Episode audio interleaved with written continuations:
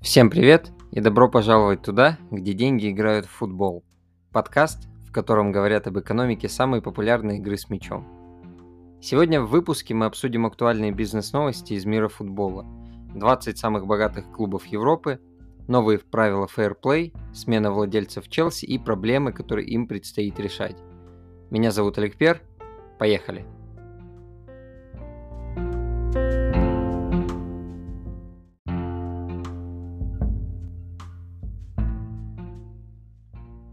Каждый год Deloitte, международная консалтинговая компания, анализирует финансовые показатели клубов и составляет список из топ-20, зарабатывающих больше всех в мировом футболе. Издание этого года охватывает сезон 2021, на который COVID-19 повлиял в наибольшей степени. Средняя выручка клубов этого рейтинга составила 409 миллионов евро, незначительно увеличившись по сравнению с предыдущим сезоном. Но в первую очередь это, благо... это произошло благодаря отсрочкам трансляции – которые были перенесены с недоигранного сезона весной и продолжились летом, и попали в отчетность следующего сезона. Благодаря этому доходы клубов выросли на 12% по сравнению с сезоном 18-19. Возглавил рейтинг Манчестер Сити впервые в своей истории, и он стал лишь четвертым клубом, который смог попасть на первую строчку этого рейтинга за 25 лет его существования. Сити заработал 644 миллиона евро. И за все это время за время существования этого рейтинга, на первых местах были клубы из двух лиг – английской премьер-лиги и Ла Лиги. При этом Манчестер Сити впервые попал в данный рейтинг в сезоне 96-97. Тогда он заработал всего 12,5 миллионов фунтов. Через 25 лет его доход составил уже 571 миллион фунтов. В этом рейтинге в этом году на втором месте расположился Реал, заработавший 640 миллионов, Бавария, заработавшая 611, и, как неудивительно, Барселона, заработавшая 582 миллиона евро.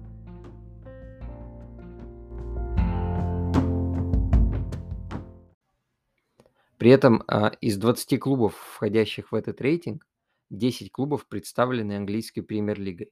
Но в целом это не должно никого удивлять, потому что даже в это зимнее трансферное окно среди трансферов топ 5 Лиг Европы 50% покупок и продаж было совершено именно клубами из АПЛ, что демонстрирует нам гигантский разрыв между Англией и всеми остальными лигами. А поскольку этот сезон, по которому проходил, был представлен отчет, а, этот сезон прошел за закрытыми дверями, доходы от Match Day упали до рекордно низких 111 миллионов фунтов, что составляет только 1% от общего дохода. И, возможно, кого-то это удивит, кого-то порадует, кого-то расстроит, но на 20 место этого рейтинга попал питерский «Зенит», который заработал 212 миллионов евро. При этом он опередил довольно серьезные клубы, такие как Астон Вилла, Севилья, Рома и Наполи. Но здесь надо понимать, что 76% доходов от этой суммы у «Зенита» составляют именно коммерческие доходы. И этот доход в размере 161 миллиона евро. Это больше, чем Интер, Арсенал, Атлетика или Дортмундская Боруссия получают по этим статьям доходов. То есть эти клубы зарабатывают от коммерческой деятельности, получают от коммерческой деятельности гораздо меньше, чем получает «Зенит». Но проблема в том, что в строку коммерческих доходов входит практически все, и, ну, и в первую очередь спонсоры. Мы прекрасно понимаем, что главным спонсором «Зенита» является «Газпром», а оценить э, рыночную стоимость заключенного между ними соглашения не представляется возможным. Но надо понимать, что по уровню коммерческих доходов «Зенит» среди самых богатых клубов Европы находится на десятом месте.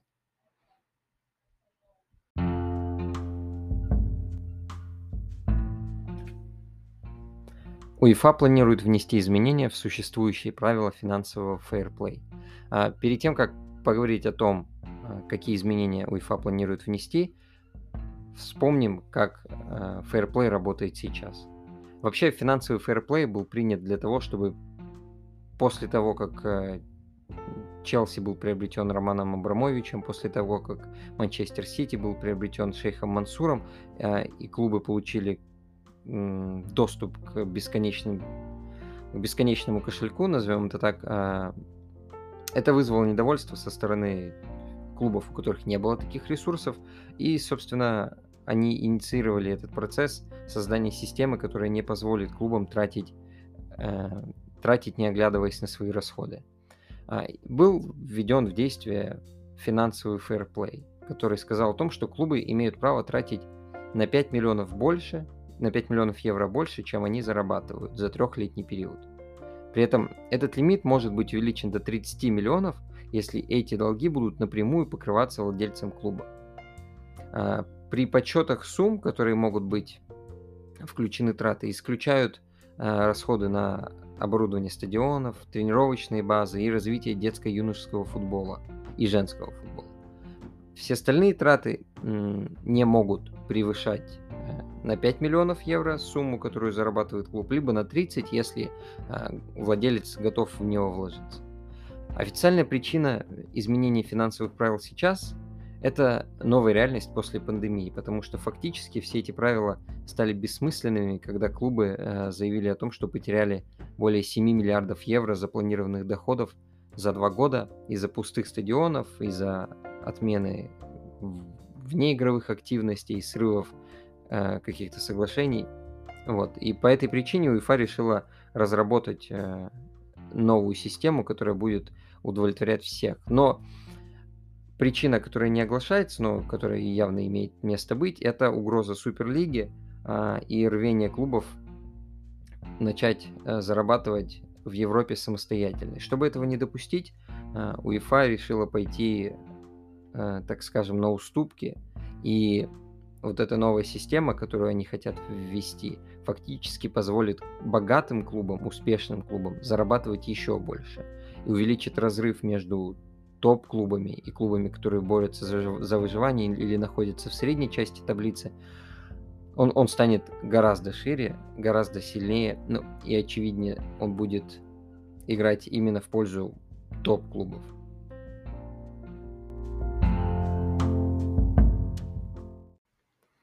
Так вот, реформа, она заработает этим летом в испытательном тестовом режиме а, до 2024 года. После этого наступит трехлетний новый цикл, а, в течение которого уже будут приниматься э, новые правила финансового фэрплей. Самое важное, что изменится, это то, что порог убытков, о, котором, о которых мы говорили ранее, увеличит с 30 до 60 миллионов евро за три года. То есть э, клубы, которые могли позволить себе работать в убыток, смогут сделать это, могут, смогут продолжить эту свою деятельность, э, рассчитывая на деньги своего владельцев. А, но при этом на трансферы, зарплату и агентские вознаграждения будет а, возможно потратить только определенный процент от оборота. А, сейчас Нью-Йорк Таймс сообщает о том, что это будет 70%, 70% потолок. А, помимо этого, планируют усилить контроль за собственным капиталом клуба. При отрицательном капитале это когда стоимость активов клуба, ну, активы клуба это э, то, то, что есть у клуба, что можно, а, неважно, это может быть, э, это могут быть материальные или нематериальные ценности, но они находятся в собственности клуба, клуб вправе ими распоряжаться. Если стоимость этих активов меньше, чем обязательства клуба, обязательства клуба это все это все те долги, которые у него есть по зарплате, по, по трансферу игроков, по коммерческим каким-то сделкам. Если стоимость обязательств выше, чем стоимость клуба, а, то УЕФА будет вести усиленный контроль за такими клубами и поставит ультиматум об увеличении этих показателей, естественно, в положительную сторону на 10% ежегодно. Неизвестно, Неизвестно, какие санкции будут применены, применены клубу, который не сможет э, гарантировать улучшение своих показателей. Ну, скорее всего, это будет что-то наподобие того, что угрожало Сити э, в виде исключения, в виде бана на участие в европейских турнирах. Но, как мы знаем, Манчестер Сити спокойно справился с этой угрозой, поэтому пока непонятно, как, э, как, какими мерами УЕФА будет пытаться воздействовать на эти клубы. Но в целом, повторюсь, э, такой, такой, такой расклад, он э, более, он ставит выгодное положение именно богатые клубы.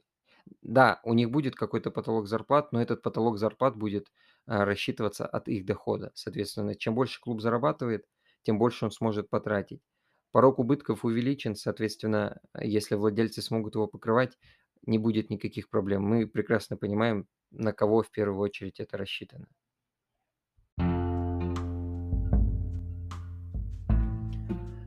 УЕФА может расширить участие клубов в Лиге чемпионов, учитывая историю их выступлений. Члены Европейской клубной ассоциации – это единственная признанная УЕФА организация, членами которой являются европейские, клуб, европейские клубы, а, выступающие в переговорах с УЕФА по внесению изменений в порядок проведения соревнований, решающие большинство организационных вопросов. А, так вот, эта а, клубная ассоциация выступила с предложением о внесении изменений в регламент Лиги чемпионов, который позволит двум командам претендовать на участие в Лиге чемпионов, основываясь на историческом коэффициенте. Это показатель, который э, рассчитывается исходя выступлений клубов в Европе за последние пять лет. Очевидно, что УЕФА не хочет терять команды, которые выступают в топ-чемпионатах и занимают лидирующие позиции, исторически занимают лидирующие позиции, которые неожиданно провалились в домашнем чемпионате.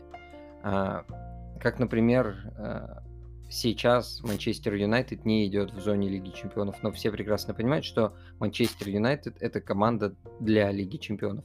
Именно она приковывает внимание зрителей, на нее хотят посмотреть, поэтому если такой команды нет в Лиге Чемпионов, теряют, теряет не только клуб, но и УЕФА в том числе.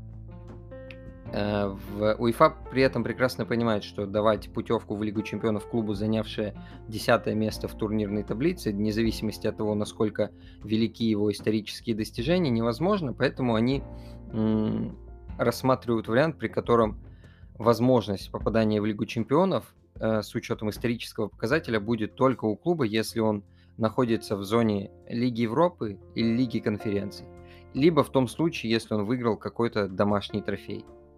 А, скорее всего, эти предложения приведут к разногласиям, а, потому что Организация европейских лиг, которая представляет внутренние соревнования по всему континенту, уже выступает против квалификации по коэффициенту, и, собственно, ряд фанатских движений уже выступил против. А, этот вопрос также будет э, э, проблемным в самих лигах. Так, например, в премьер-лиге крупнейшие э, клубы являются, входят в исполком Европейской клубной ассоциации. А, при этом остальные команды не принимают такого значимого, не имеют возможности принимать такие значимые, влиять на значимые решения в, э, в деятельности Европейской клубной ассоциации. Естественно, они говорят о том, что существует дисбаланс и убивается конкуренция которое в том числе э, усугуб... ус... и это положение усугубляется благодаря неудачным реформам УЕФА. Как же...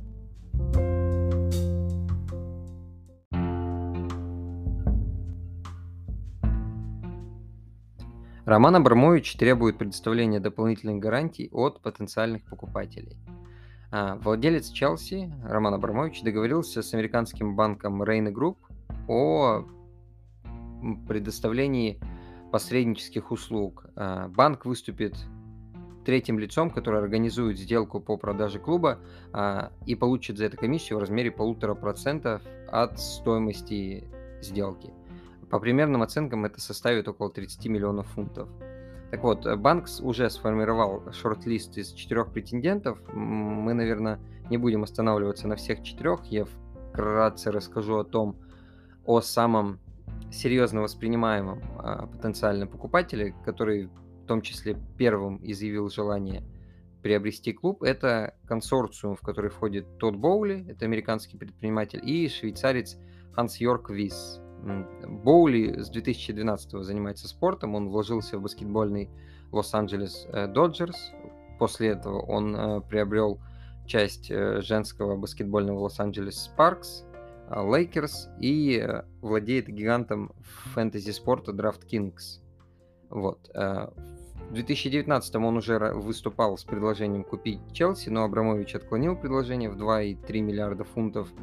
Э, при этом сам Боули прекрасно понимает, что футбол является главным видом спорта в мире, который приковывает большую часть населения, внимание большей части населения, и ну, поэтому позволяет э, зарабатывать на себе. Здесь надо понимать, что Боули им не тот человек, который покупает Челси, как это сделал когда-то сам Роман Абрамович, просто для того, чтобы, во-первых, для приобретения определенного статуса в Европе, а, ну и в целом для того, чтобы видеть, как твой клуб выигрывает какие-то трофеи. А, Боули бизнесмен, он знает, как зарабатывать на бизнес-проектах.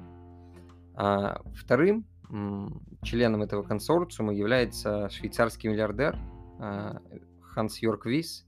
Он в 1977 году основал и стал президентом компании, которая производит медицинское оборудование. В первую очередь это импланты, пластины для сломанных костей. А, в общем, все, что используется в травматологии. А, и он в том числе вместе с Боули одним из первых выступил с желанием приобрести Челси. Так вот, а, Роман Абрамович выступил с дополнительным требованием, а, и он, он наставит на том, на том, что новый потенциальный покупатель должен предоставить гарантии, которые подтверж, подтвердят его возможность э, модернизировать стадион Челси. Потому что со стороны Абрамовича это станет, для Абрамовича это станет э, показателем подтверждения серьезных намеренностей клубу, а и с другой стороны станет своеобразным подарком э, для фанатов, которым он очень много лет обещал отремонтировать, либо ну, решить проблему, имеющуюся со стадионом. Стэнфорд Бридж, главный стадион Челси, а, ему в этом году исполнилось 117 лет, и он один, это один из старейших стадионов Лондона. При этом он устарел технически. Его, конечно, нельзя назвать каким-то старым, убогим, разваливающимся, но надо понимать, что в Лондоне уже появились новые арены, и на фоне нового стадиона Арсенала а, нового стадиона Тоттенхэма, который построен совсем недавно, он уже значительно проигрывает. Помимо того, что он проигрывает технологически, он проигрывает и по вместимости. Э, Стэнфорд Бридж всего лишь девятый по вместимости стадион в Англии и четвертый в Лондоне. Э, поэтому здесь понятные намерения Абрамовича увеличить, э, перестроить стадион, потому что клуб, ставший победителем Лиги Чемпионов, зарабатывает в матч-дей на уровне шестой, седьмой команды английской премьер-лиги. Так вот, а, Абрамович планировал перестроить стадион, увеличить вместимость до 65 тысяч человек. При этом, по примерным расчетам, это позволит клубу увеличить доходы вне матчей с 70 до 200 миллионов фунтов. Помимо увеличения вместимости, естественно, планировалось построить различные коммерческие помещения, которые позволят э, немножко добавить дополнительного дохода и организовать э, дополнительную коммерческую деятельность. Э, в 2008 году клуб хотел приобрести заброшенную электростран, электростанцию и в целом э, участвовал в аукционе, но проиграл. Клуб предложил 300 миллионов, а компания из Малайзии предложила за этот участок 400 миллионов. Помимо этого, за, за период деятельности Абрамовича в Челси рассматривались другие дополнительные варианты, в том числе со строительством стадиона на крыше вокзала Ватерлоу, но это казалось слишком дорого и не, не был допущен вариант с обустройством жилых помещений вокруг э, вокзала, который предполагалось продавать. Не, не получился также план, не получилось реализовать план с приобретением ближ, близлежащей земли вокруг стадиона, потому что собрание собственников земли проголосовало против. Но самым близким к воплощению в жизнь был проект, связанный с компанией, которая спроектировала Альянс Арену. Так вот, э, эта, эта компания разработала проект стадиона в неоготическом стиле из 264 опор и скрипичной кладки, вмещающего в себя 55 тысяч человек. Этот план был представлен в 2015 году. Предполагалось, что учитывая, что вокруг стадиона недостаточно места, будет углублена чаша стадиона, то есть стадион фактически станет глубже, а, и на дополнительные образовавшиеся свободные места будут установлены трибуны. А, в 2017 году мэрия Лондона а, одобрила данный проект и выдала разрешение на строительство. Но в 2018 году, ссылаясь на неблагоприятный инвестиционный климат, ну и учитывая тот факт, что Абрамович не смог получить, продлить визу в, визу в Англии, этот проект был заморожен. А, поэтому, скорее всего, новому владельцу придется начинать э, всю эту деятельность заново, учитывая рост цен за последние три года, а, стоимость строительства составит около 1 миллиарда фунтов. Абрамович сейчас требует представить гарантии э, с потенциальных покупателей о наличии таких средств. Скорее всего, большинство из потенциальных покупателей прекрасно понимало, что даже если Абрамович не предоставит таких требований, реформировать Стэнфорд Бридж будет э, жизненно важно для продолжения, для обеспечения устойчивого развития клуба, потому что на фоне остальных клубов Англии, а, даже Лондона, Челси уже сильно отстает в этом плане. И помимо стоимости клуба, которая примерно оценивается в 2,4 миллион, миллиарда фунтов, придется дополнительно вложить еще миллиард фунтов в строительство нового стадиона.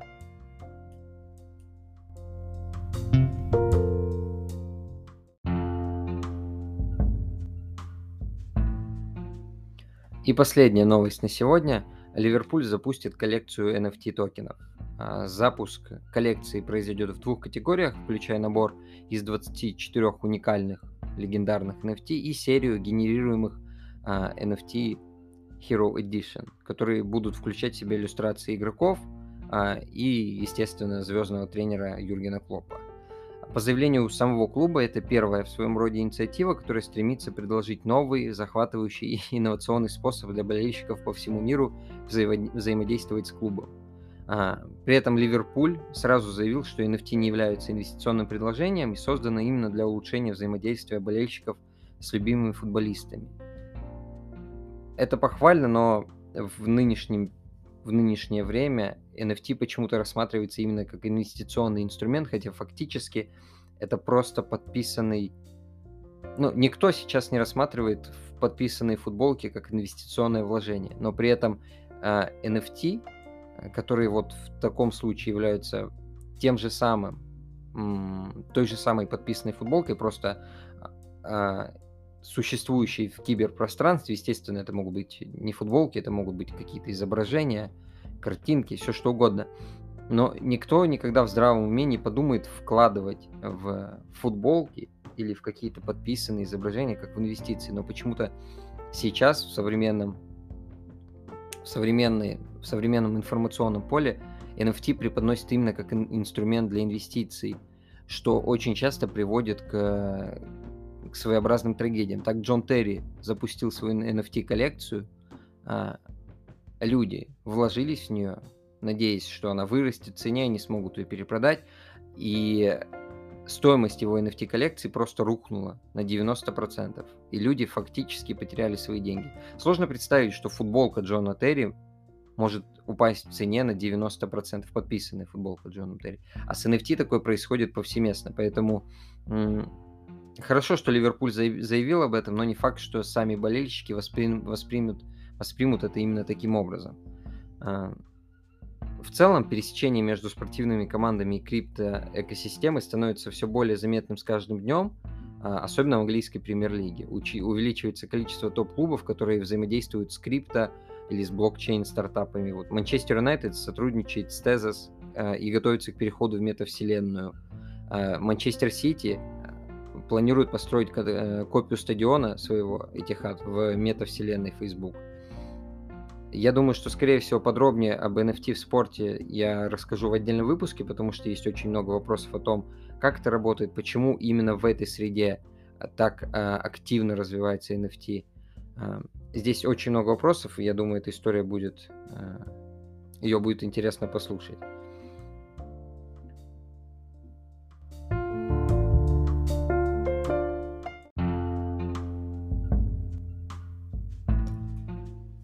Это был второй выпуск подкаста, в котором деньги играют в футбол.